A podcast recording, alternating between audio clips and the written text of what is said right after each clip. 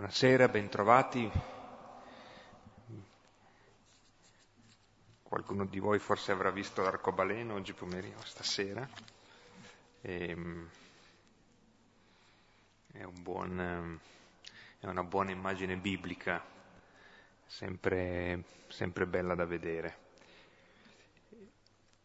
Prima di introdurci e di eh, iniziare insieme con il brano che eh, attingeremo dalla lettera agli Efesini, capitolo 2, versetti 11 fino a 18. Ecco, prima di, di introdurci con questo testo che eh, diremo insieme a due cori, eh, seguendo la numerazione dei versetti, ehm, giustamente eh, Massimo che si occupa di tutta la regia della, dell'online e di tutto il servizio che permette a tante persone che non possono essere qui di poter seguire anche molto da vicino il, il cammino di questo testo.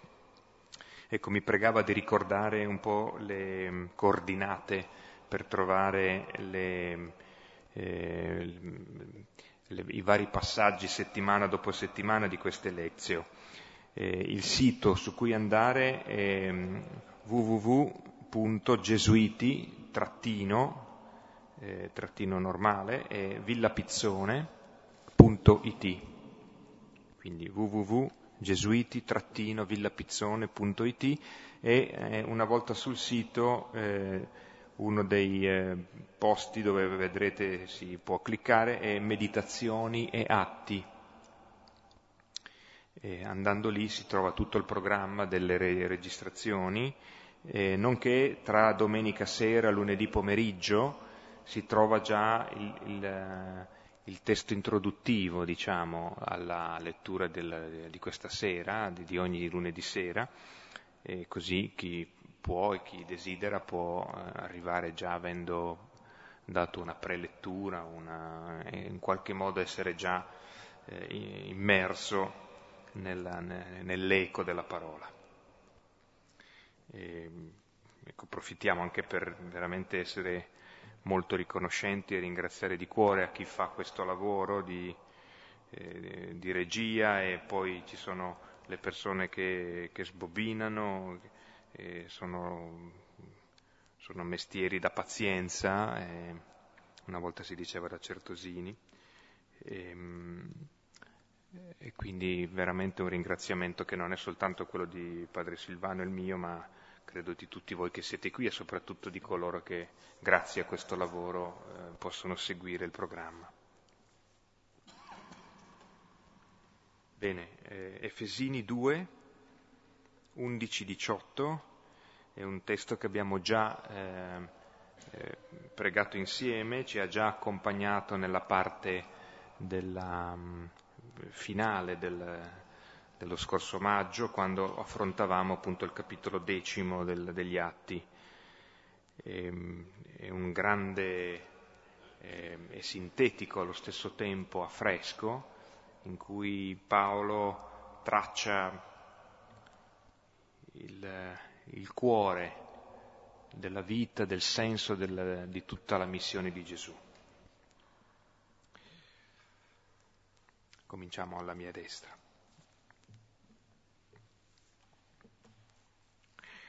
Perciò ricordatevi che un tempo voi, pagani per nascita, chiamati incirconcisi da quelli che si dicono circoncisi perché tali sono nella carne per mano di uomo, ricordatevi che in quel tempo eravate senza Cristo esclusi dalla cittadinanza di Israele, estranei ai patti della promessa, senza speranza e senza Dio in questo mondo. Ora invece, in Cristo Gesù, voi che un tempo eravate i lontani, siete diventati i vicini, grazie al sangue di Cristo. Egli infatti è la nostra pace, colui che ha fatto dei due un popolo solo, abbattendo il muro di separazione che era fra mezzo, cioè l'inimicizia. Annullando per mezzo della sua carne la legge fatta di prescrizioni e di decreti, per creare in se stesso dei due un solo uomo nuovo, facendo la pace. E per riconciliare tutte e due con Dio in un solo corpo, per mezzo della croce, distruggendo in se stesso l'inimicizia. Egli è venuto perciò ad annunciare pace a voi che eravate lontani e pace a coloro che erano vicini. Per mezzo di Lui possiamo presentarci gli uni gli altri al Padre in un solo spirito. Gloria al Padre, al Figlio e allo Spirito Santo. Come era nel principio, ora e sempre, nei secoli dei secoli. Amen. Con questo testo che parla di Dio che vuol fare di tutti gli uomini, tutti diversi, nella loro diversità, che siano nell'unione, siano uno, non più amici o nemici, a far pace tra tutti, perché tutti sono suoi figli e tutti siamo uno in Cristo. Perché tutti siamo stati pensati nel figlio, siamo tutti figli, tutti creati per il figlio, in vista del figlio, e non c'è nessuna distinzione tra gli uomini. È lo stesso Gesù, il figlio di Dio, è figlio di Dio perché si è fatto, lui si chiamava figlio dell'uomo, e si è fatto fratello di tutti gli uomini, e per questo è il figlio di Dio, perché è uguale a Dio, perché ama tutti. E per giungere all'attuazione di questo progetto, che è l'essenza del cristianesimo, gli atti degli apostoli fanno un lungo tragitto. Avete notato che all'inizio i primi apostoli erano semplicemente dei, cristia- dei giudei che credevano che Gesù è il Messia. Poi un po' alla volta, per caso, si aprono agli ellenisti, cioè quei giudei della diaspora che stavano fuori di Israele o che erano in Israele quando ritornavano, si è aperto soprattutto quello, in quella direzione. E quelli lì che erano già stati in contatto con i pagani cominciano ad annunciare anche un po' fuori dalla Giudea e poi vanno ad annunciare anche un po' fuori anche da Israele, ma sempre tra i giudei. Abbiamo visto invece i due preludi, la storia dell'eunuco e quella di Cornelio, dove sono i primi due pagani, anticipo di tutti noi, che fanno parte del popolo di Dio. E prima di eh, leggere il testo, dovete tenere presente due o tre cose sempre fondamentali che dimentichiamo. Che non è che Dio abbia creato il mondo una volta quando era giovane, era vigoroso e poi l'ha lasciato andare caricato bene e va avanti fino a quando lo ricaricherà alla fine. La creazione di Dio è continua, sta creando adesso. La vita non è mai nuova, è sempre, non è mai vecchia, scusa, non è mai ripetuta, è sempre nuova, è sempre opera creatrice. E Dio crea costantemente nella storia e agisce liberamente. Ha bisogno dei nostri occhi che riconoscono la sua azione per non ostacolarla, per non impedirla e ha bisogno della nostra libertà per poter finalmente essere riconosciuto da tutti. Siccome il suo progetto è che tutti noi siamo fratelli, fino a quando non collaboriamo noi, lui non può farcela. Lui è sempre all'opera per, far, per mostrarci questo. Il figlio ce l'ha evidenziato sulla croce dando la vita per i nemici. E però stentiamo a capire questo e rischiamo di fare del cristianesimo una religione in contrapposizione alle altre. Invece noi abbiamo contrapposizione con nessuno. Se pensiamo appunto che il nostro Dio ha sempre scandalizzato tutti quando è apparso sulla terra, hanno definito subito bestemmiatore, quelli che se ne intendevano, i teologi e i farisei, pazzo i suoi, indemoniato, samaritano, fu ucciso come bestemmiatore sovversivo da tutti i potenti, quindi il nostro Dio ha sempre scandalizzato tutti. E lo scandalo cos'è? È la pietra d'inciampo contro il quale uno ci sbatte. E ci sono due tipi di scandalo. Lo scandalo dei piccoli, e Gesù non l'ha mai fatto, lo scandalo dei piccoli, dei deboli, far cadere i deboli. Ha sempre dato scandalo invece a tutti i potenti. E quando c'è qualcosa che non funziona, nella, non funziona nei quadri che noi ci siamo prefigurati di dominare il mondo, di controllare la situazione, vuol dire che è capitato qualcosa contro cui abbiamo inciampato, uno scandalo, cioè che Dio sta agendo. E vediamo dal capitolo decimo al quindicesimo degli Atti, abbiamo appena finito il decimo, come Dio agisce in modo scandaloso, Prima ha scandalizzato Pietro con la sua proposta di andare presso un pagano e adesso vediamo lo scandalo che hanno i fratelli di Gerusalemme, cioè i primi cristiani, che sono gli altri apostoli, i parenti di Gesù, le persone più notabili, si scandalizzano perché Pietro è andato presso un pagano.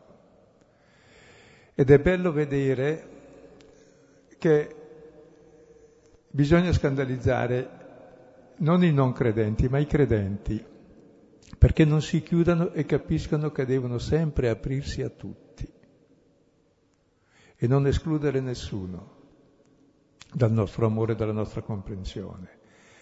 Ed è questo l'annuncio del Vangelo, che siamo tutti figli e quindi fratelli.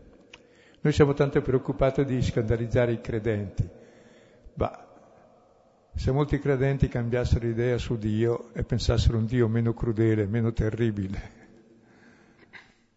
sarebbe bene per tutti, perché una delle cause dell'ateismo è proprio l'immagine di un Dio che è cattivo. Mentre invece, se scandalizziamo i piccoli con la nostra durezza, con il nostro dominio, il nostro potere, le nostre divisioni, allora no, siamo contro Cristo che si è fatto ultimo di tutti e vediamo negli atti la storia faticosa della Chiesa che attraverso queste difficoltà, sia quelle esterne, ma quelle esterne che sono le persecuzioni, quelle fanno bene, cioè danno identità e fanno crescere il cristianesimo. Quelle interne invece non è che diffondono il cristianesimo, quelle sono le persecuzioni, lo fanno crescere interiormente, ci fanno capire meglio cos'è il cristianesimo. E qui ci sono cinque capitoli di fila per far sì che il, il cristiano diventi cristiano, se no può essere anche apostolo e ancora non aver capito il cristianesimo e scandalizzarsi dell'opera di Dio. E quello che è descritto poi nei Vangeli e negli Atti non è che è capitato allora e non capita più, è ciò che capita costantemente, perché quando Dio agisce non usa i nostri parametri. I miei pensieri non sono i vostri pensieri. Dio è sempre nuovo e Dio ha un progetto che tutti siamo uno nel figlio e saremo uno nel figlio e tutti figli quando ci ameremo tutti come fratelli. Quindi quando faremo cadere noi tutte le barriere tra gli uomini, cominciando a fare quel che ha fatto Pietro con Cornelio. E l'ha fatto sotto istigazione di Dio e lui non voleva, e dello Spirito Santo. E adesso però eh, vediamo il testo che ha scandalizzato i bravi credenti che stavano al caldo a Gerusalemme e allora deve giustificarsi e vediamo il testo.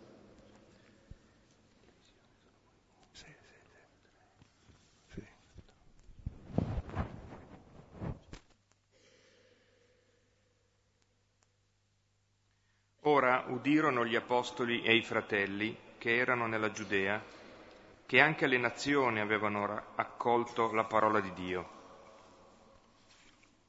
Ora, quando Pietro salì a Gerusalemme, lo contestavano quelli della circoncisione, dicendo, entrasti da uomini che hanno il prepuzio e mangiasti con loro.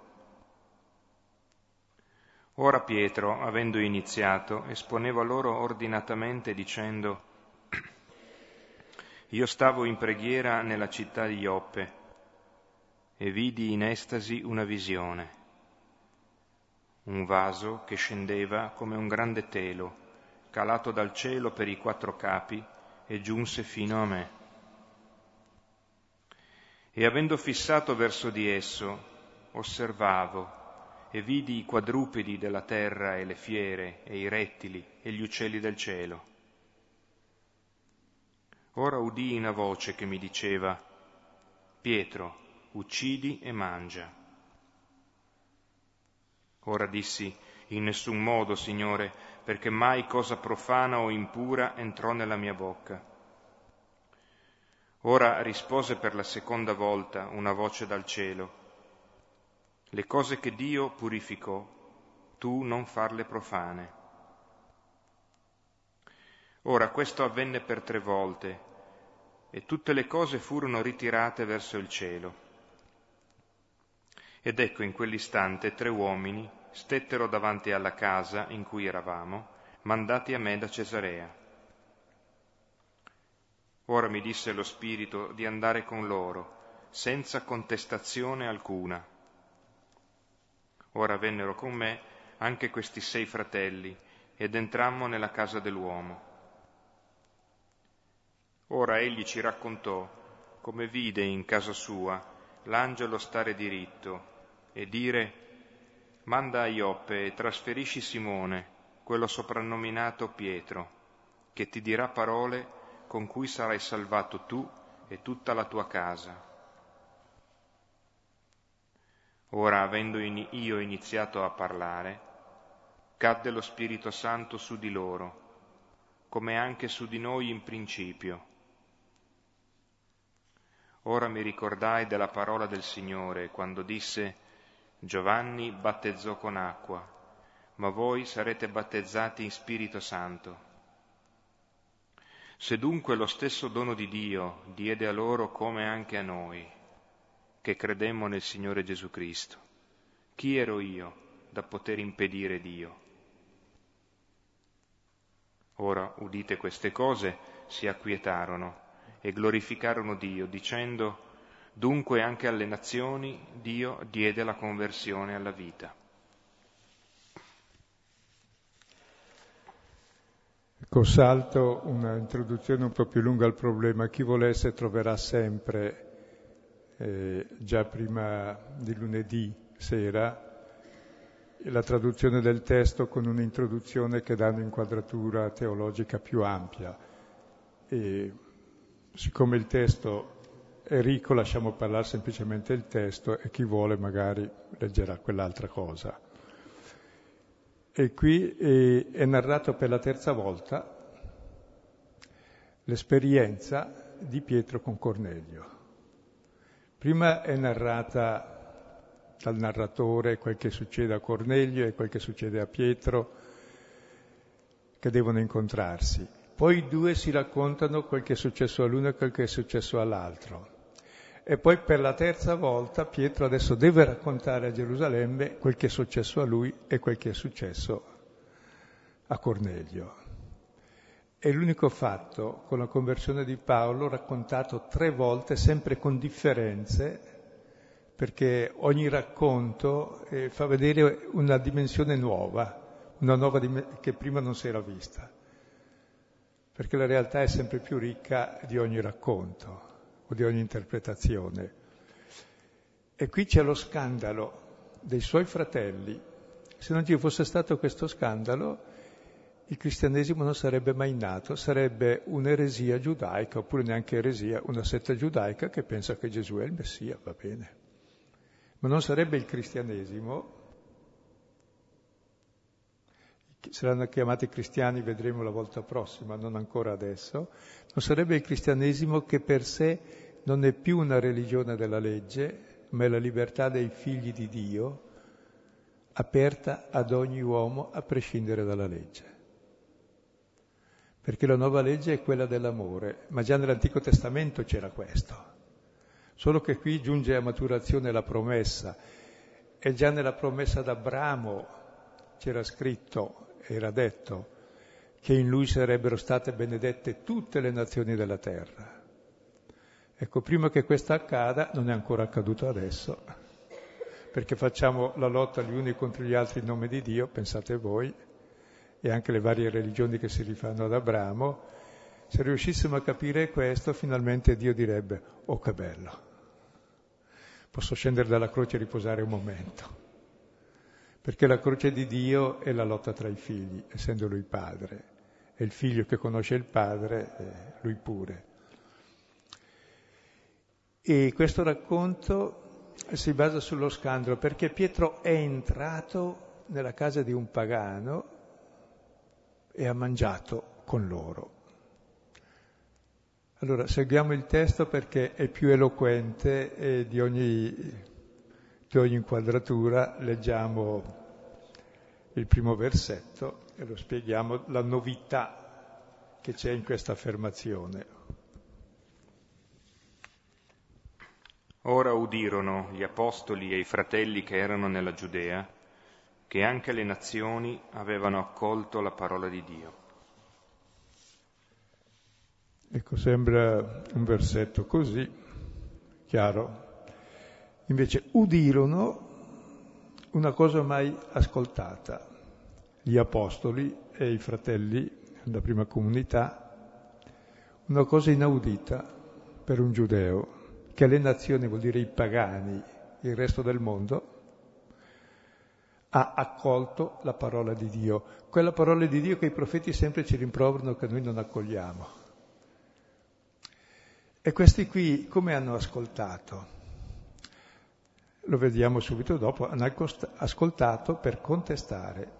Come mediamente il nostro ascolto non è mai della realtà di ciò che avviene o dell'altro, ascoltiamo per poterlo contraddire. Perché la realtà è sempre nuova. Così se ascolto l'altro che dice qualcosa, è sempre nuovo. E allora devo espormi se è una cosa nuova e uscire dal mio guscio. E noi resistiamo, mentre la vita è sempre nuova, Dio è sempre nuovo. Noi invece siamo un po' chiusi, il mio io è tutto. Allora il nostro ascolto è sempre un contestare l'altro, non è mai un accogliere un ospitare l'altro. Ascolto per controbattere, insomma. Tipici, tipici sono i dibattiti televisivi, ma anche i giornali, ma anche il nostro dialogo comune e se la gente vede quegli spettacoli è perché ci interessano, li abbiamo dentro, facciamo tutti così. E invece no, non va fatto così, ma è giusto che facciamo così, difatti facciamo così e riconoscerlo. E qui c'è un fatto inaudito che le nazioni hanno accolto la parola di Dio. E questo dà fastidio per un dettaglio che vediamo subito. Non interessa il positivo, interessa che c'è un dettaglio che non quadra nel nostro controllo, non fa parte di quello che noi vogliamo. Sono i nostri distinguo per escludere le persone. Ora, quando Pietro salì a Gerusalemme, lo contestavano quelli della circoncisione, dicendo, entrasti da uomini che hanno il prepuzio e mangiasti con loro. Ecco, esplode lo scandalo quando lui arriva. È bello pensare, la buona notizia, l'essenza del disegno di Dio, che è salvare tutti, sono a scandalo a tutte le pie persone, compresi gli apostoli. Pietro si, si difenderà dicendo, anch'io ero scandalizzato e non volevo farlo, e racconta le sue resistenze. E Dio agisce sempre così, è raccontato tre volte, perché questo capita, non una volta, non due volte, tre volte e avanti. Ogni volta che Dio agisce attraverso i nostri piani, perché i nostri piani sono i nostri piani di controllo e di dominio sugli altri, il suo è un piano di amore e di apertura a tutti. E questo ci stimola e provoca costantemente a cambiare le nostre idee, ad aprirci a tutti. Addirittura no? eh, come Abramo in fondo, che è il primo che ha ascoltato la parola di Dio ed è il nuovo Adamo, l'uomo nuovo. E in Abramo tutti diventiamo uomini nuovi se abbiamo come lui la sua stessa fede, che è quella di saper ascoltare e partire e uscire da sé per accogliere veramente la promessa. E qui lo contestano, è come una contestazione di reato, come lo Spirito Santo disse a Pietro nel capitolo decimo, non contestare quello che ti chiedono, fallo. Qui contestano a Pietro che cosa? Quelli della circoncisione sono. Chi sono questi?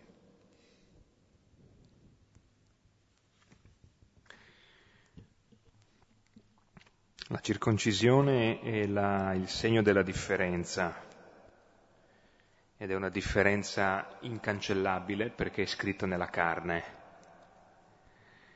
E, ehm, avremo modo, dicevamo stamattina con Silvano, avremo modo di tornare su queste e su questi aspetti. Adesso preme soltanto eh, richiamare la, la serietà e, e, il peso specifico di questa differenza, che è ehm, evidentemente un'alterità voluta da chi ha accolto un patto, un'alleanza e da chi ha la coscienza e la consapevolezza di essere, in quanto primogenito, in un ruolo particolare davanti a Dio, davanti al resto dei popoli.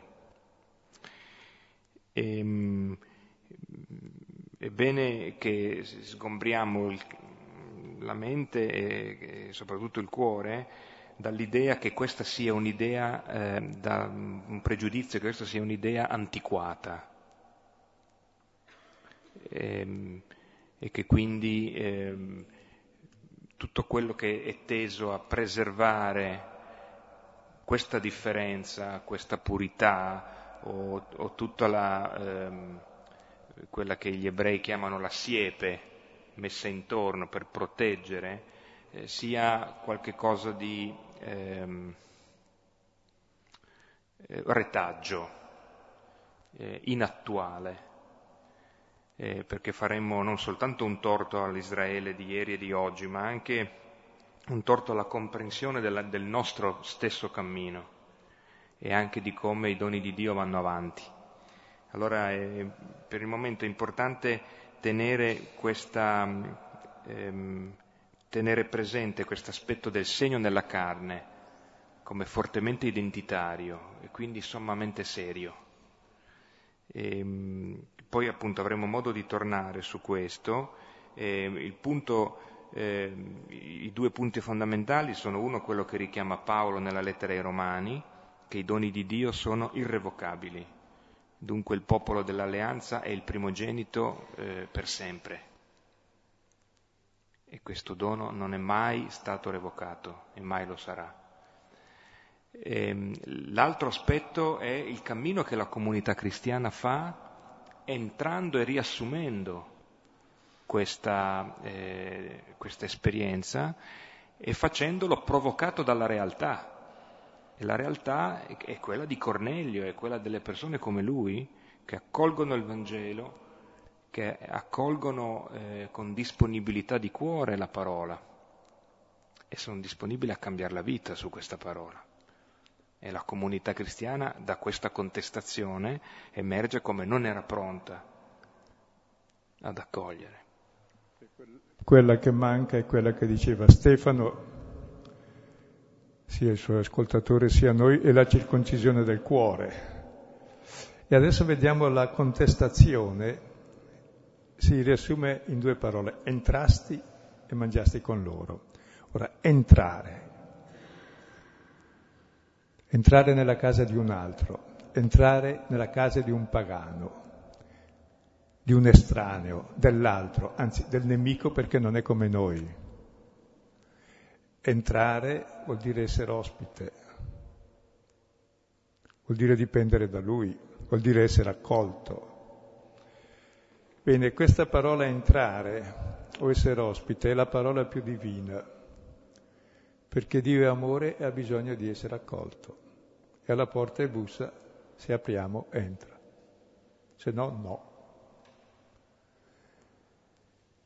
Quindi Dio stesso è il primo ospite.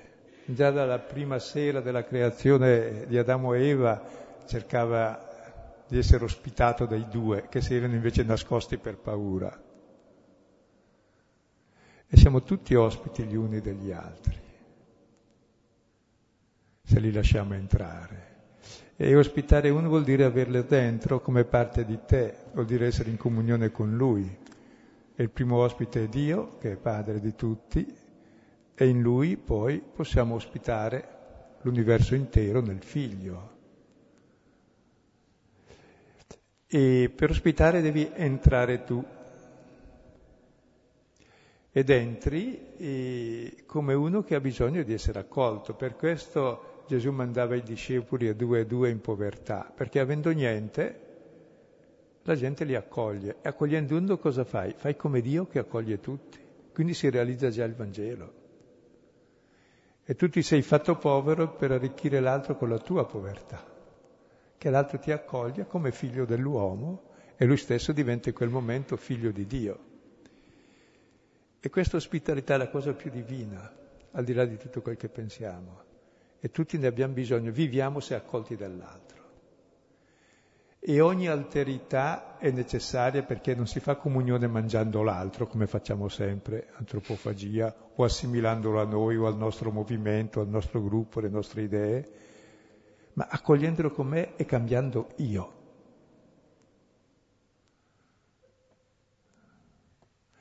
Io tra l'altro come ospite cambio perché mi ha dato le regole di casa, ma anche chi ospita ti lascia spazio e cambia lui. Ed è davvero la Trinità stessa, sono il Padre e il Figlio ospite l'uno dell'altro nell'unico amore che è la vita dei due. Quindi questa semplice parola entrare che per loro è scandalosa, mentre dobbiamo restare chiusi tra di noi senza mai entrare in altre parti. No, Dio è dappertutto e ha bisogno di essere accolto da tutti. E poi dice nella casa, ecco, di quelli che hanno il prepuzio, di quelli che sono esattamente il contrario di noi. Noi abbiamo questa differenza voluta da Dio come segno dell'alleanza, tu esci da lì, Capite che è tremendo, noi facciamo, e questa è una, una cosa seria perché l'aveva imposto Dio, noi facciamo delle nostre leggi qualcosa di più importante dello Spirito Santo e della volontà di Dio che siamo in comunione e ospiti gli uni degli altri. Per cui l'importante è che quelli eh, hanno il prepuzio e tu hai mangiato con loro. Entrare e mangiare dire essere ospiti e vivere insieme, mangiato con loro, non ha mangiato loro, ma con loro. E mangiare insieme vuol dire è la famiglia che mangia insieme. Quindi superando anche tutti quei tabù alimentari, tutte quelle infinite cose, e nel mangiare si mette in comune la vita, ciò che dipende da noi della vita. E questo mangiare con, anche questa particella con è la particella divina, non è bene che l'uomo sia solo, perché Dio non è solo. E quando l'angelo annuncia a Maria la sintesi del messaggio poi evangelico, giuisci piena di grazia. Ecco, il primo messaggio è l'imperativo giuisci, il secondo il nome di Maria, perché tu sei la gioia, l'amore che Dio ha per te, e poi dice chi è Dio? Dio, il Signore, è con te. La definizione di Dio è colui che è con te, è definito dalla particella, eh, dalla preposizione di compagnia, con te, dal pronome. E quindi questo mangiare con è veramente essere l'unica famiglia, è la realizzazione del Vangelo, è la superazione, il superamento tra divisione della legge, dei meriti, dei debiti, per entrare nella comunione del Vangelo, della grazia, dell'amore. È il passaggio dall'economia della morte a quella di Dio che è vita, in queste semplici parole.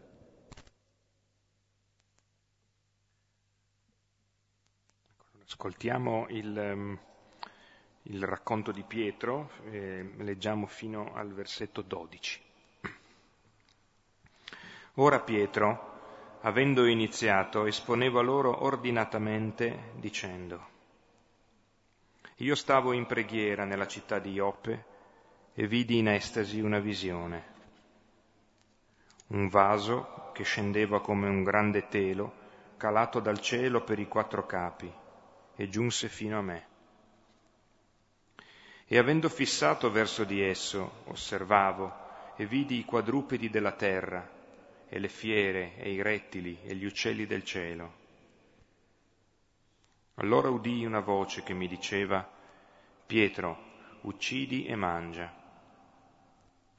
Ora dissi, in nessun modo, Signore, perché mai cosa profana o impura entrò nella mia bocca. Ora rispose per la seconda volta una voce dal cielo, le cose che Dio purificò, tu non farle profane. Ora questo avvenne per tre volte e tutte le cose furono ritirate verso il cielo. Ed ecco in quell'istante tre uomini stettero davanti alla casa in cui eravamo, mandati a me da Cesarea. Ora mi disse lo Spirito di andare con loro senza contestazione alcuna. Ora vennero con me anche questi sei fratelli ed entrammo nella casa dell'uomo. Siccome questo racconto è ripetuto per la terza volta, Andiamo un po' veloci, ma voi fermatevi perché è importantissimo se è ripetuto tre volte. Uno lo deve imparare a memoria. E allora lui esponeva per ordine, è un imperfetto e continua a esporre cosa è capitato, cioè che ha agito direttamente Dio, come continuerà anche dopo. Mentre lui pregava, cade in estasi, scende un vaso dal cielo, che questo vaso che contiene ogni sorta di animali, questo vaso che scende dal cielo sulla terra, che è pieno di ogni vivente, è praticamente l'utero di Dio che contiene l'universo, che tutto è dono di Dio per l'uomo. Tutto scende dal cielo e torna al cielo, tutto è stato creato nel figlio e torna nel figlio, attraverso il nostro assenso. Cielo vuol dire Dio, cala giù dal cielo, poi salirà al cielo. E qui c'è tutto quello che a lui è proibito mangiare.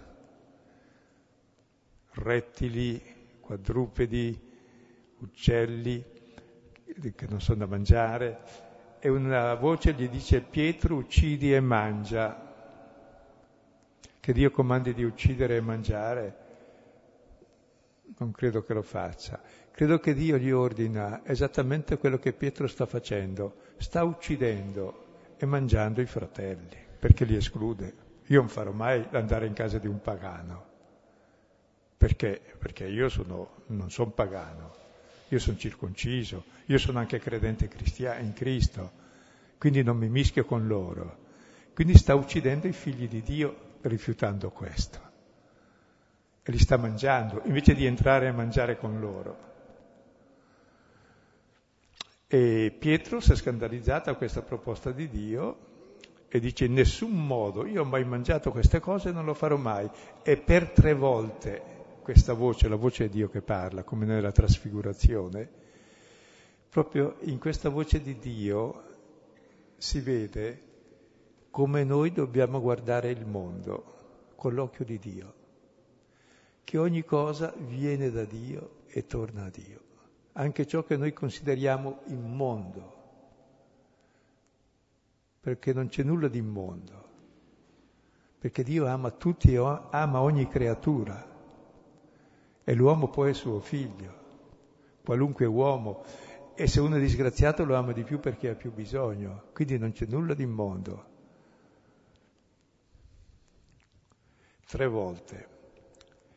E mentre per tre volte capita questa visione, questo vaso sale di nuovo verso il cielo, è assunto addirittura la stessa parola che si usa per l'assunzione di Gesù eh, eh, nel finale del Vangelo di Luca, nel primo racconto, qui invece usa un'altra parola. A quel punto arrivano tre uomini che sono quelli mandati da Cornelio, vanno davanti alla sua casa, lo spirito gli dice non contestare, vai con loro, Ora vennero con me anche questi sei fratelli ed entrammo nella casa dell'uomo. Notate che bello. Allora ci sono questi sei fratelli che sono ancora lì con Pietro, con Pietro che sono sette, sono i sette giudei, più i tre pagani arrivati sono dieci, e dieci è la comunità per gli ebrei. Ora questi dieci, sia i pagani che erano già andati da Pietro per chiamarlo ed erano stati ospitati da lui di notte, sia i giudei, sono già fratelli, si sono ospitati, sono una comunità. Al di là delle idee, dei costumi, delle usanze, sono già fratelli se vivono insieme. Non è che per vivere insieme devo prima stabilire delle regole e tagliare la testa a chi non ci sta. Si vive insieme comunque e poi la regola è, ah, siamo fratelli, allora ci si accetta gli uni gli altri. Bene, ed entrano, questa comunità entra nella casa dell'uomo. La casa dell'uomo è la casa del pagano. Cioè tutta la comunità, diciamo, la prima comunità cristiana già che entra nella casa del pagano dove incontrerà, abbiamo già visto nel racconto precedente, nel primo racconto, incontra dietro una moltitudine infinita di gente, cioè tutto il mondo c'è dietro quella casa. Si apre la porta e ci siamo dietro anche noi, dietro quella casa.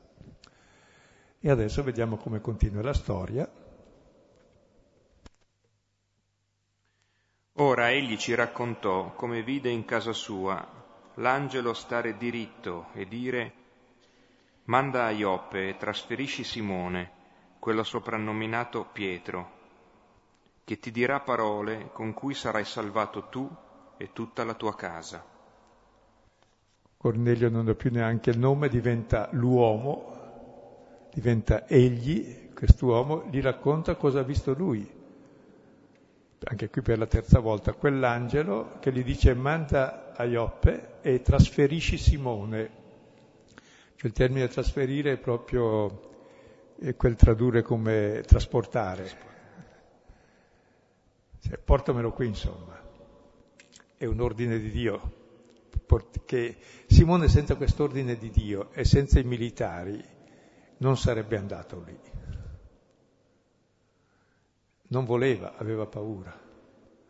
E si porta dietro altri sei come guardia del corpo. Finalmente entra e e gli raccontò Cornelio, adesso quell'uomo ti dirà le parole con cui sarai salvato tu e tutta la tua casa. È Cornelio che gli dice cosa deve dire. Dimmi ciò che il Signore ti ha ordinato di dirmi. E Pietro non sapeva cosa dire veramente, ma gli venne in mente allora cosa doveva dire. Gli racconta la storia di Gesù. Era quello che doveva dire, non le sue resistenze la storia di quell'uomo che passò facendo del bene a tutti, amando tutti, dando la vita per tutti e lui è salvatore di tutti gli uomini. Doveva dire solo questo. E non ci fermiamo sul testo perché è la terza volta, ma è la terza volta perché resti più impresso e sapere che peso hanno queste parole, che queste parole sono quelle che salva lui e tutta la sua casa e salva anche Pietro l'annunciarle perché se non le annuncia lui non è discepolo non è testimone.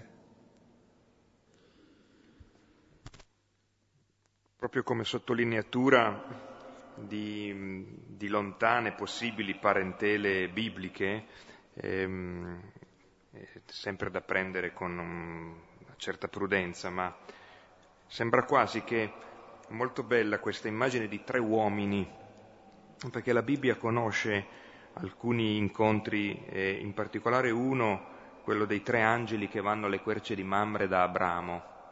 E quando Abramo è ormai un uomo sfiduciato anche nei confronti delle promesse ricevute e ehm, al termine di una accoglienza ricevuta molto sontuosa eh, gli annunciano che passeranno di nuovo dopo un anno e Sara avrà avuto un figlio, cioè arriva la discendenza. In qualche modo questi tre uomini vanno lì a portare una specie di discendenza, cioè una, un allargamento ai lontani, un allargamento che a quel punto eh, abbattuti i confini eh, o allargati i confini non ci sono più altri limiti una volta che... Eh, allora veramente, eh, secondo la promessa ad Abramo, la discendenza è come la sabbia sulla spiaggia del mare, come le stelle del cielo. Ecco. versetti 15 eh, no, fino al fondo. Ora, avendo io iniziato a parlare, cadde lo Spirito su di loro, così anche su, eh, scusate, cadde lo Spirito Santo su di loro, come anche su di noi in principio.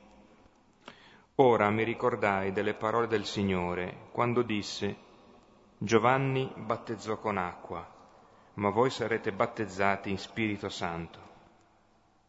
Se dunque lo stesso dono di Dio diede a loro come anche a noi, che credemmo nel Signore Gesù Cristo, chi ero io da poter impedire Dio? Ora, udite queste cose, si acquietarono e glorificarono Dio dicendo, dunque anche alle nazioni Dio diede la conversione alla vita. Ecco, qui si dice che Pietro aveva iniziato a parlare e all'improvviso cade lo Spirito Santo senza neanche lasciarlo parlare.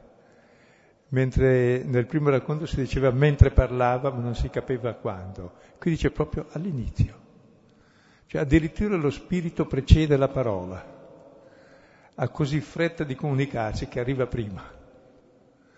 Perché lo Spirito già è all'azione nel cuore di ogni uomo perché ogni uomo è fatto per Dio ed è desiderio di Dio e di verità. E questo desiderio e questo amore per la parola precede la parola stessa, che bello, e cade proprio. E, ed è bello, cioè, perché cade? Anticipando la parola, perché il fatto stesso dell'ospitalità è la parola realizzata, è l'amore perché tutta la parola non è altro che testimoniare l'amore. Se Pietro entra, vuol dire che ha superato tutte le sue remore e si rende ospite dell'altro. E l'altro lo accoglie, lui si sente accoglie e questo è già lo Spirito Santo. È lo Spirito di Dio che è la vita. E la vita è essere accolti, essere amati e amare. come su di noi al principio, anche di noi era caduto, dice a Pentecoste, adesso mi accorgo anche su loro.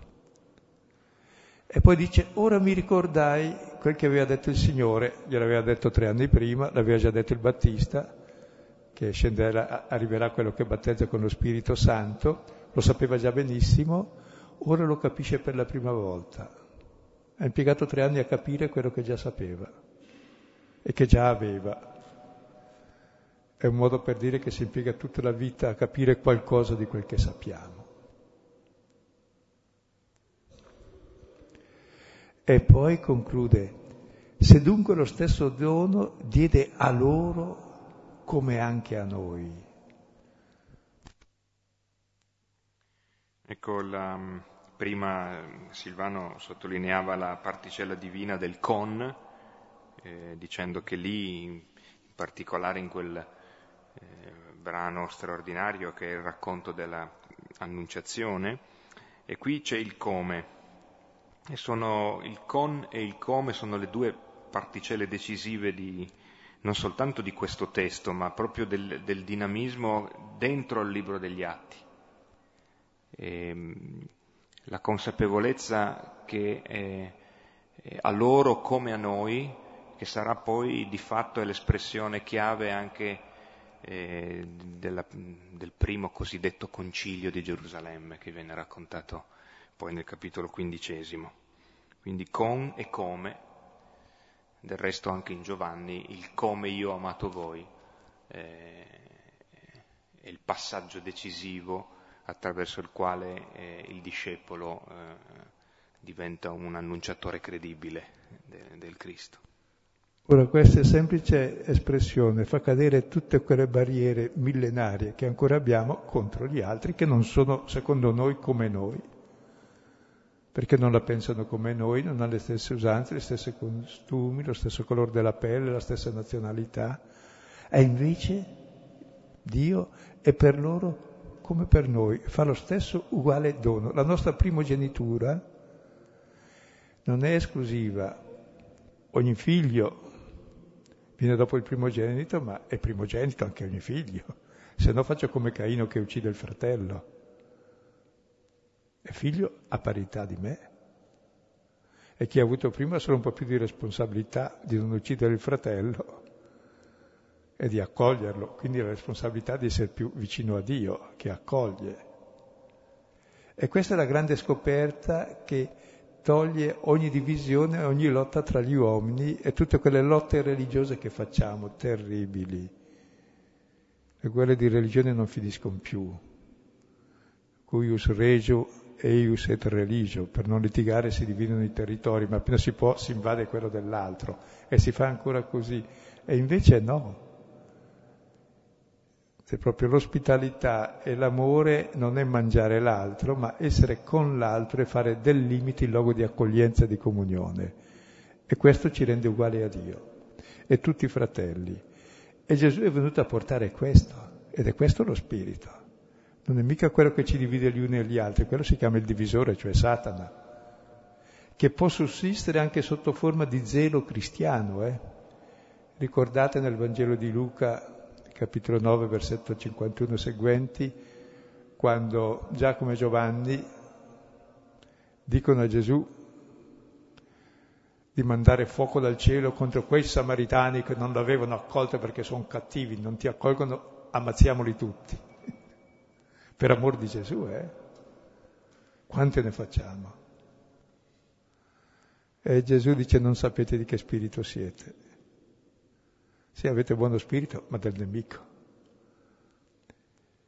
E invece il Signore proprio comincia lì a educare i figli, i figli, scusate, i discepoli ad avere lo spirito del figlio, che è quello che dà la vita per i fratelli, che è un altro spirito.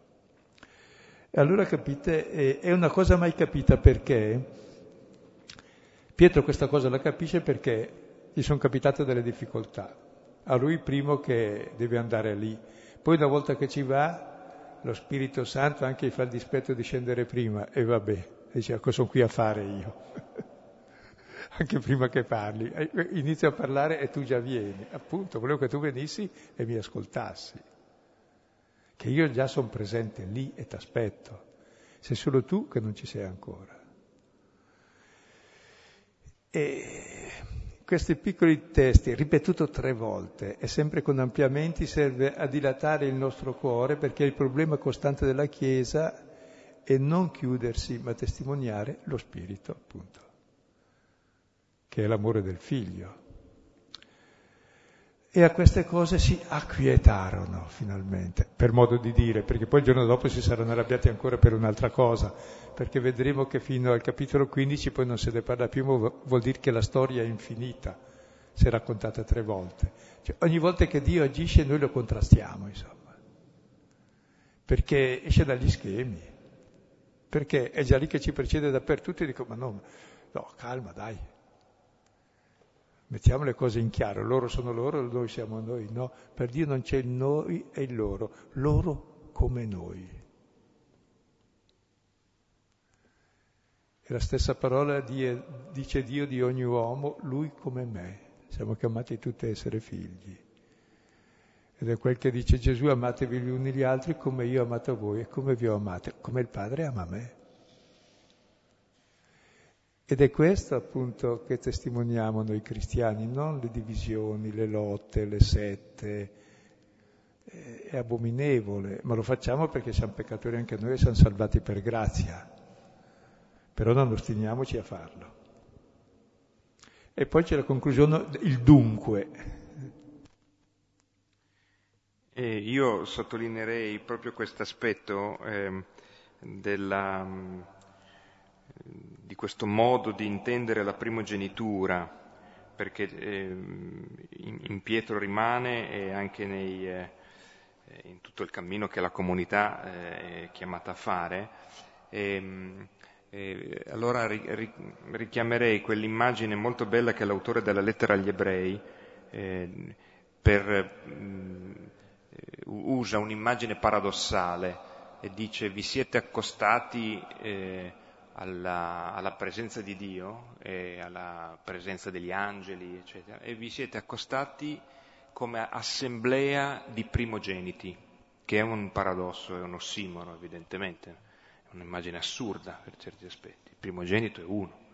Invece la definizione della comunità che si avvicina all'esperienza di Dio è quella di una assemblea dei primogeniti, ed ecco dunque le nazioni. E le nazioni che si ritrovano come, come amate e, e, sperimentano questo amore in virtù di, quella, di quel popolo primogenito che, che, che, che ce l'ha reso presente e possibile alla nostra esperienza. Eh, in fondo se vedete allora la proposta del Vangelo e che viene fuori anche negli atti è quello di tirar fuori dall'uomo la sua essenza che è la stessa del figlio dell'uomo, che è ciò che siamo tutti. Siamo immagini di Dio proprio come uomini. E Gesù che si è fatto fratello di tutti, riconoscendo in ogni figlio d'uomo il volto del Padre, è il figlio. Prototipo di ciascuno di noi e noi siamo stati tutti creati in Lui per essere come Lui, in comunione tra di noi e col Padre. E Pietro fa questo uscendo dalla sua siepe religiosa, pur mantenendola, ma questa prerogativa di essere primogenito non è esclusione dell'altro, ma capire che l'altro è come me. Capire che sono uomo anch'io e anche lui. E il semplice essere uomo ci fa figli di Dio, perché Dio è padre di tutti. Ecco, ci fermiamo qui. Allora, ehm, sempre per chi venisse per le prime volte, ehm, ricordiamo che c'è questo breve momento ancora che segue di possibilità per eh, risonanze, per chiedere un approfondimento o una precisazione su passaggi magari meno, meno chiari.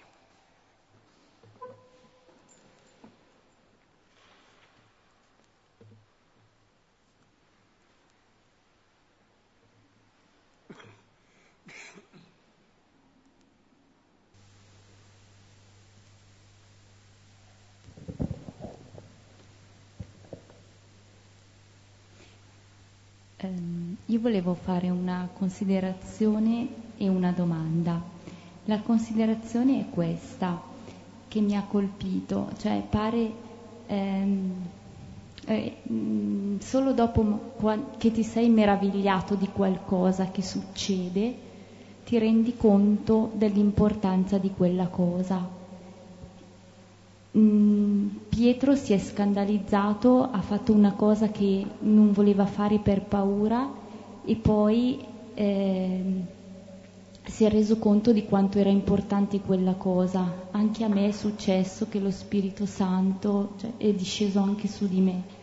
E poi anche i credenti giudei che poi gioiscono quando sanno che anche i pagani hanno accolto la parola di Dio e questo succede anche nella nostra vita quotidiana. A me è capitato di, eh, di scontrarmi con dei, dei fatti molto mh, tristi, eh, di perdere una persona molto cara e solo paradossalmente dopo ti rendi conto eh, di quanto importante è stata quella persona per te, quello che ti ha dato e alla fine arrivi a dire che era un, proprio un dono di Dio e devi continuare a vivere con, eh, con tutte le cose belle che ti ha dato quella persona. E poi la domanda è questa. A volte eh, capita, magari nel nostro ambiente di lavoro, che vogliamo cercare di, eh, di essere accolti dall'altro, di portare la nostra testimonianza eh, di figli e di fratelli agli altri, però non siamo così fortunati come Pietro perché a volte oltre la porta c'è qualcuno che non vuole eh, saperne di questa parola e mm, come reagire. Eh, a volte magari uno si rassegna perché dice vabbè proprio non vuoi ascoltare, vabbè oppure ti arrabbi perché dici ma com'è possibile? Eh, ehm, mi viene in mente quando Gesù ha mandato gli apostoli a due a due, ha detto, vabbè, se non vi accolgono scuotete la, la terra sotto i piedi.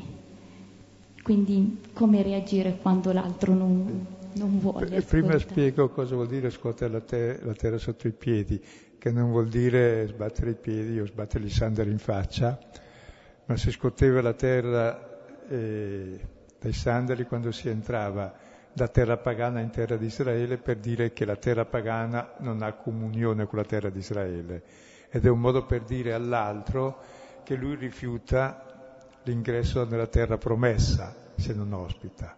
Quindi è un modo per annunciarlo, non per rifiutarlo. E poi la risposta alla tua domanda secondo me è chiarissima, la sanno bene anche Giacomo e Giovanni. Vuoi che scenda un fuoco dal cielo che li stermini tutti? No. No, ecco. Però come faccio se, asco- se, uno vuole portare una testimonianza e vede che dall'altra parte non... non Il vuole... rifiuto c'è sempre all'inizio. Poi può essere anche motivato e allora si purifica, però se non c'è rifiuto da parte nostra, se l'altro si sente accettato, alla fine accetta. Quindi Anche Gesù è stato rifiutato, no? E allora, vede. Ma poi dopo la parola lavora nell'altro, tranquillo. Non... Ed è prima, tant'è vero che Paolo dice in mezzo ai pagani, fate l'apologia, cioè parlate dopo per rendere conto della, a chi vi chiede della bella speranza che vede in voi. Cioè deve essere prima la testimonianza di vita che fa vedere ma perché così. E allora dice, beh, perché c'è questo motivo.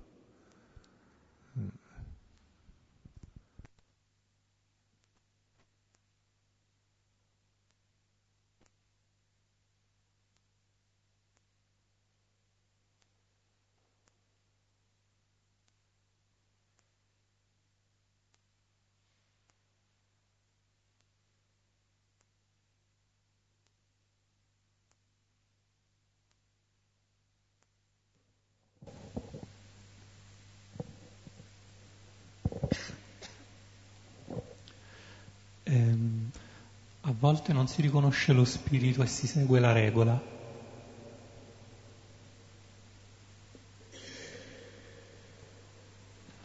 Scusa, eh, non, ho, non, ho, sentito bene. A volte sì. No, no, ehm, cioè era una considerazione. A volte non si riconosce la presenza dello Spirito Santo e allora si segue la regola. Ho capito. Cioè sostituiamo allo Spirito la regola? Eh, sì, Eh beh sì. E noi invece dello spirito abbiamo le regole, chi non entra nelle regole lo scartiamo. E lo spirito invece è l'amore che accetta gli altri come sono, come fa Dio con ciascuno di noi. E l'unica regola sarebbe questa, che abbiamo per sé, che ci ha lasciato il Signore. Amatevi come io ho amato voi. Poi le regole ce le diamo per difenderci e per attaccare gli altri, in gran parte. O si riassumono regole che servono appunto, eh, come dice Paolo nei Romani, capitolo 13, versetti, verso il 13 e 14, che l'amore del prossimo è il riassunto di tutti i precetti e chi ama fa male a nessuno e quindi adempie già tutta la legge perché non è che uno che ama trasgredisce la legge, cioè la adempie, ma per amore, non per legge. E se noi insegniamo alla gente eh, la legge, i decreti e le norme, potremmo fare dei cani addestrati bene, ma non degli uomini e dei credenti, che sappiano amare, ecco.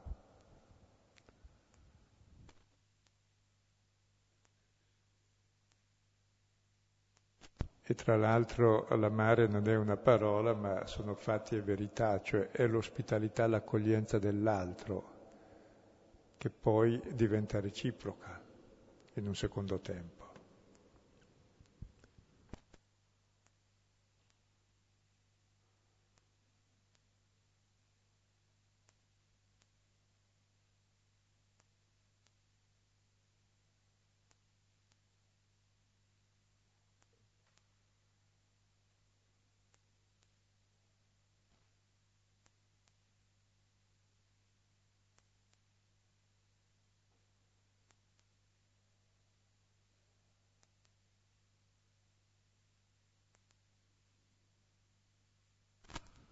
Ci vediamo alla prossima puntata allora, dove finalmente saremo nominati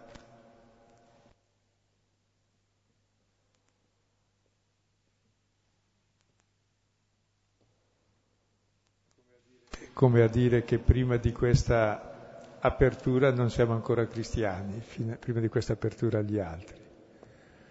Non siamo come Cristo, siamo una piccola setta chiusa tra noi stessi.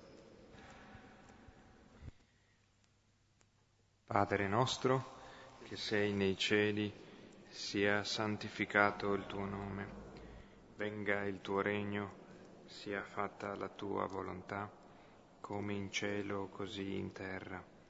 Dacci oggi il nostro pane quotidiano, rimetti a noi i nostri debiti, come noi li rimettiamo ai nostri debitori, e non ci indurare nella tentazione, ma liberaci dal male. Padre, del Figlio e dello Spirito Santo. Arrivederci a lunedì, buonanotte, buona settimana.